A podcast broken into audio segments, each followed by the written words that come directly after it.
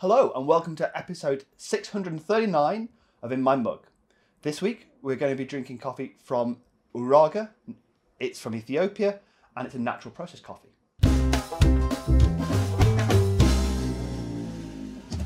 So, Uraga is a wet mill owned by uh, Israel Degfa. A lot of people of you, you may remember um, his lovely coffee from Anasora, which the Wash and Natural we had this year. Well, this is from a different mill, from Uraga in Uraga Solano, and that's in the Oromia region of Guji. So this is, it's pretty much a classic Ethiopian natural process coffee. So we haven't got a huge amount of details about it. It's from around about, um, there's like 1,200 farmers delivering to that mill, which is a good number, but it's not as big as some of the uh, the mills in Ethiopia where they can often have up to a couple of thousand people delivering. Most of the, the smallholders around Uraga have about two or three hectares, and that's just a little bit bigger than normal in Ethiopia. A lot of Ethiopian farmers have got less than a full hectare of, of land with coffee on it. So it's a little bit bigger, and a lot of them work at the, the wet mill when they aren't actually farming themselves. This is a really lovely cup, um, which Dale is going to brew for you right now, and we're going to talk about what it tastes like.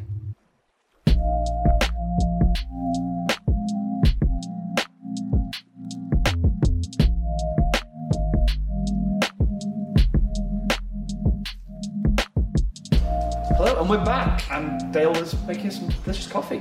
I am going to make us some coffee. I have decided to go with the AeroPress at the urging of some of my colleagues because it's been a little while. So we're going with a pretty classic non-inverted AeroPress method. And I think the joy of this brewer is there's almost anything you can do with it when brewing coffee. You can invert it, you can not invert it, you can use really strong coffee with a really fine grind. Uh, so a lot of coffee and not much water, or you can do a more traditional kind of filter brew. So I'm doing a bit of all of those things.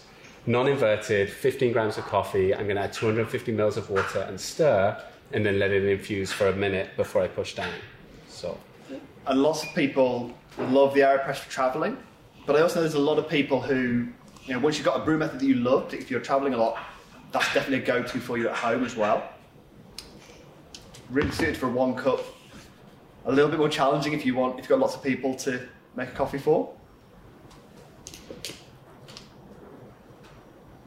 No, the- So, the Uraga should be. I'm really interested to see how it tastes in the AeroPress. It definitely can bring out some different flavour depending on that recipe. do you think this is going to taste like espresso because I'm brewing it this way? no, I, I can. Feels like a slightly loaded question here, and it, it's often so an espresso brewer quite often is one that people talk about for this. For me, it's kind of a shorter brewed method, and it's an interesting flavour balance depending on whether you make it more diluted Yeah. or whether you do it as a kind of fairly intense one. in my opinion, it's never going to make something that really tastes like espresso, but it can have that level of strength.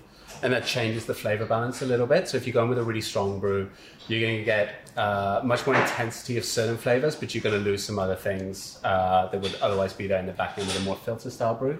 And the same is also true. So if you're doing a filter brew, there'll be lots of clarity of all the different flavors that are there, but not quite as much intensity. And you're not going to have that crema that you got on espresso on here. So Well, it depends how texture's hard always. I. I mean, there's always a chance Here we go. Yeah, I don't think we're hitting nine bars of pressure here. I worry that if we did hit nine bars, the glass may break underneath me. But it does give you a lot of control over the brew method.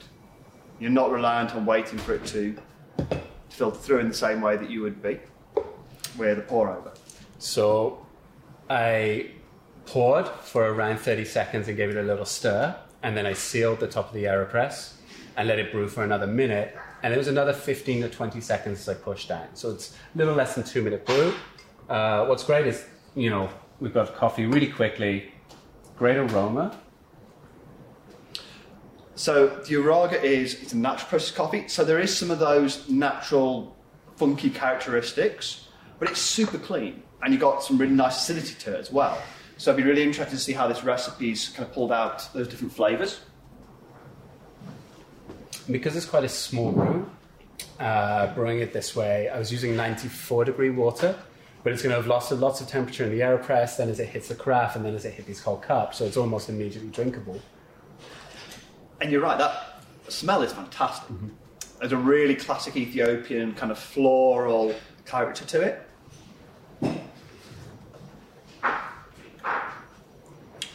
And I definitely get that kind of floral. I think hibiscus for me is coming through. You've really pulled out the florals of this kind of one.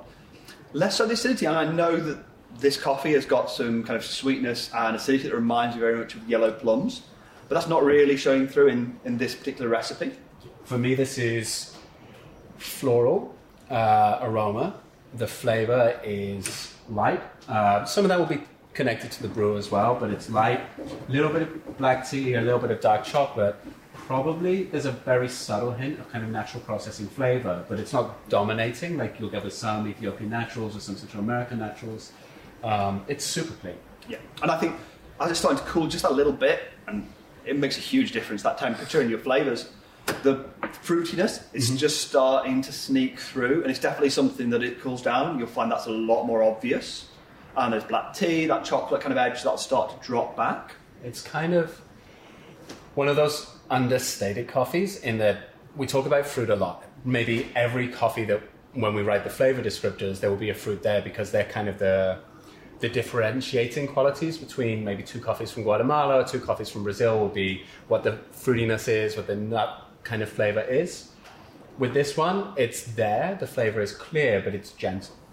Um, so this almost, you know, for somebody who was looking for a good cup of coffee, this is that, but it's a delicate cup uh, and little layers of flavor.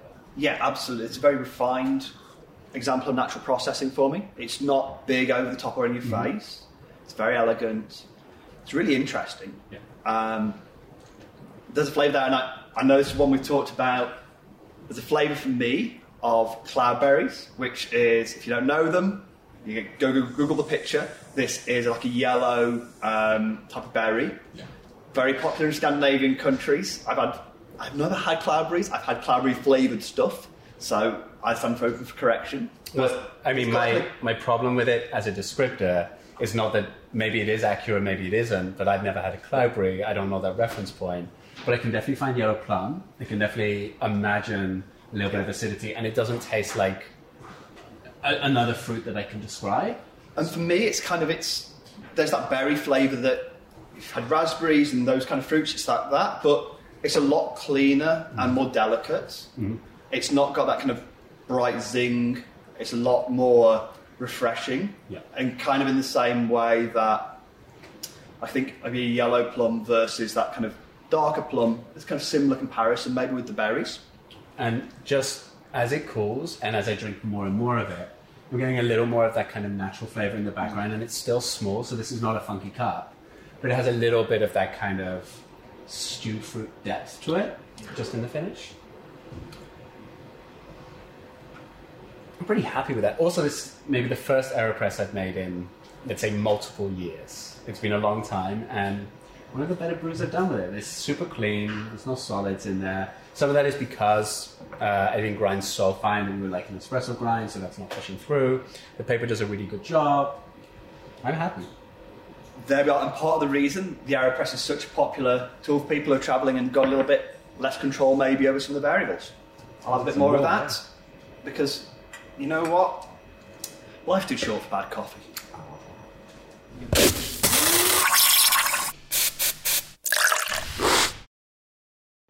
I did, I did not get a lot of sleep last night, so this is all a little bit find the groove. Every single time. Pretty good? In a Vic Reeve style. Yeah, yeah, yeah. Can have a whole blue hand. Don't worry, there's more to do.